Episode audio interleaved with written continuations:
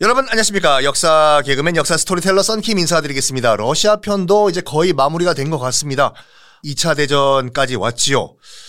2차 대전이 진행되면서 솔직히 말해서 제일 큰 피해를 당하고 제일 큰 그 뭐라고 할까 전투를 치른 것은 독일과 소련이에요. 그래서 어떤 학자들은 2차 대전이라고 해서 무슨 미국과 영국, 프랑스의 연합군 대 독일 물론 그렇게도 전투가 크게 치러졌지만 실제로는 독소 전쟁이라고 말하는 분도 많아요. 그러니까 유럽 땅에서 진짜 치고받고 네가 죽냐 내가 죽냐 해본 것은 독일과 소련이었다. 여기서 일단 소련이 이겼잖아요. 2차 대전에서 소련이 승리한 건 큰 의미를 가지고 있습니다. 뭐냐면 러시아 역사상 러시아 역사상 로마노프 왕조가 뭐고 쭉 가서 이렇게 전 세계 세계사에서 러시아가 큰 영향력을 미치는 강대국이 된 건 이번이 처음이에요. 2차 대전 독일을 꺾고 난 다음에 전 세계 국가들이 우와 우리가 알고 있던 러시아가 아니네. 그래서 스탈린의 몸값이 쑥쑥쑥 올라갑니다. 솔직히 말해가지고 거의 스탈린이 신의 반열까지 올랐어요. 그래서 이런 말도 했다고 하죠. 스탈린 동지에게는 오류가 없다. 무오류. 그걸 나중에 또 아유, 또 김일성이 따라해가지고 김일성 동지는 오류가 없다 하는 말은 다 이 뭐 진리다. 이 또 카피를 했지요. 자, 어쨌든 간에 이렇게 스탈린이 이끌고 있던 사회주의 소련 갑자기 퍽 치고 올라가니까 우리는 아마 서구 열강 등등등으로 배웠을 건데 간단하게 말해서 영국, 프랑스, 미국과 같은 제국주의가 제국주의는 뭐냐면 우리가 일본 제국주의, 미국 제국주의 얘기는 하지만 제국주의가 뭐지? 어, 제국이 통치하는 나라인가 보다. 아이, 그 학교에서 그걸 다 말씀을 해줘야 된다니까. 제국주의는요, 간단하게 말해서 뭐냐면, 남의 나라를 침공해서 남의 나라 국민을 우리의 노예로 만들고 그 나라를 우리의 식민지로 만드는 것이 제국주의예요. 간단하게 다른 나라를 먹고 그 나라를 식민지로 만드는 것이 제국주의거든요. 일본 제국주의를 왜 일본 제국주의라고 하냐? 우리나라를 식민지로 만들었지 않습니까? 그래서 일본 제국주의예요. 왜 영국 제국주의라고 하냐? 영국은 홍콩 등등등을 다 식민지로 만들었잖아요. 인도, 인도, 인도.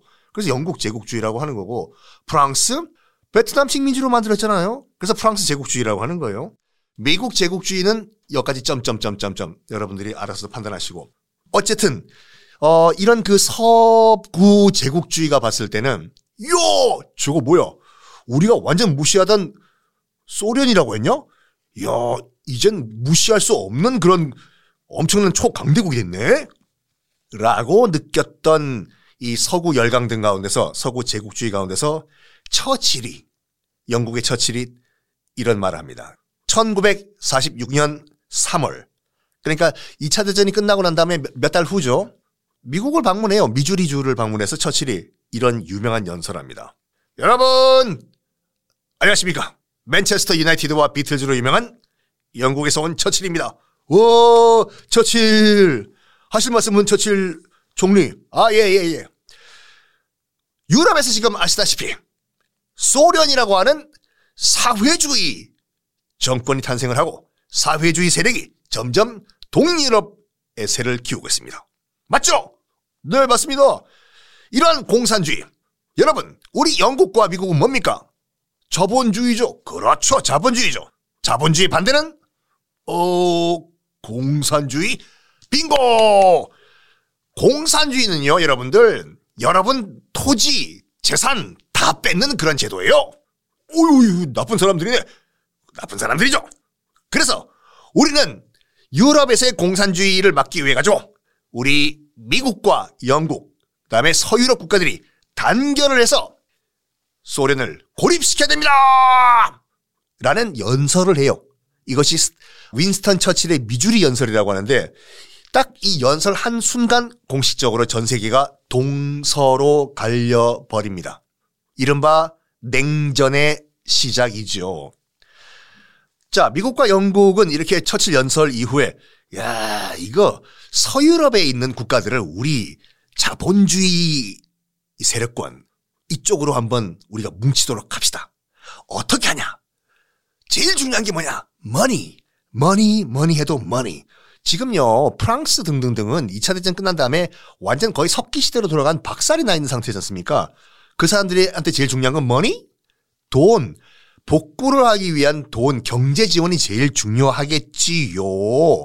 그래가지고 미국이, 그러니까 미국은 여러분 2차 대전 태평양 전쟁을 거치면서 본토를 공격당한 건 초반에 딱 한 번밖에 없어요. 진주만 폭격 딱. 나머지 본토는 그대로. 그러니까 본토 피해는 거의 없기 때문에 뭐 돈 좀 쓴 거 전쟁한다고 그 정도 피해 정도였거든요. 돈 많아요. 많았어요. 그 미국 같은 경우엔. 자, 여러분들. 서유럽에 있는 우리 자본주의 형제 여러분들. 2차 대전 끝난 후에 힘드시죠? 힘들어요. 먹을 것이 없어요. 다리를 다시 놔주세요. 고속도로가 파괴됐어요. 아, 아, 아. 진정, 진정. 우리 미국이 여러분들 자본주의 형제들을 위해 가지고 돈을 풀겠습니다. 와! 그래가지고 1947년 3월 트루만 대통령, 당시 이제 미국 대통령이 트루만이었거든요. 루즈벨트 대통령이 갑자기 돌아가셔가지고 트루만, 그 당시 이제 부통령이었던 트루만이, 그래 알아요. 그 우리나라 한국 전쟁 당시에 대통령 트루만 대통령이 얼떨결에 대통령이 됐어요. 부통령이었다가.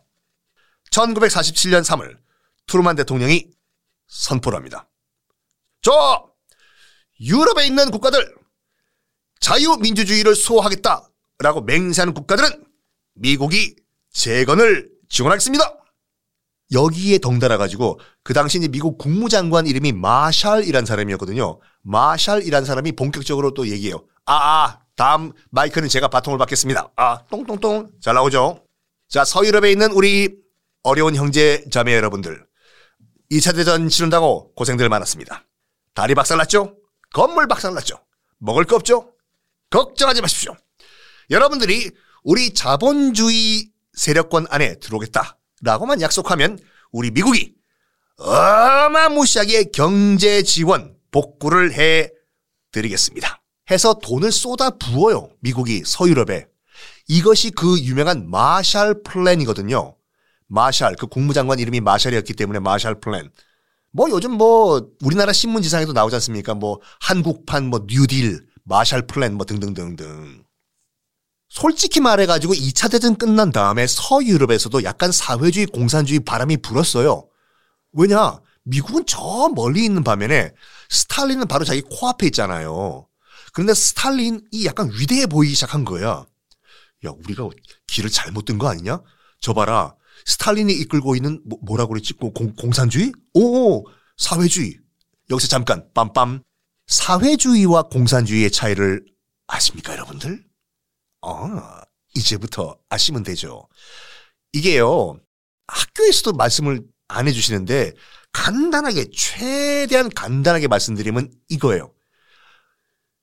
맨 마지막 목표는 공산주의예요. 공산주의.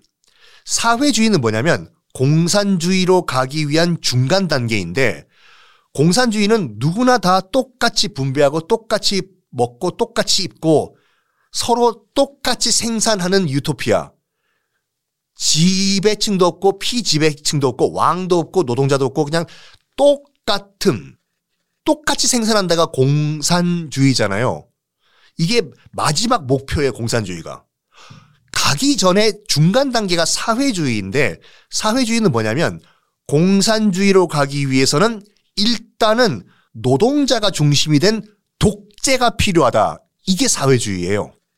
자본주의 다 뿌리 뽑아버리고 이걸 뭐 띵까띵까 하면서 그냥 얘기만 하고 있다고 하면 백날 천날 걸리니까 잠깐이라도 노동자가 독재를 해가지고 자본주의 뿌리 뽑아버리고 공산주의로 넘어가는 틀을 만들자가 사회주의예요.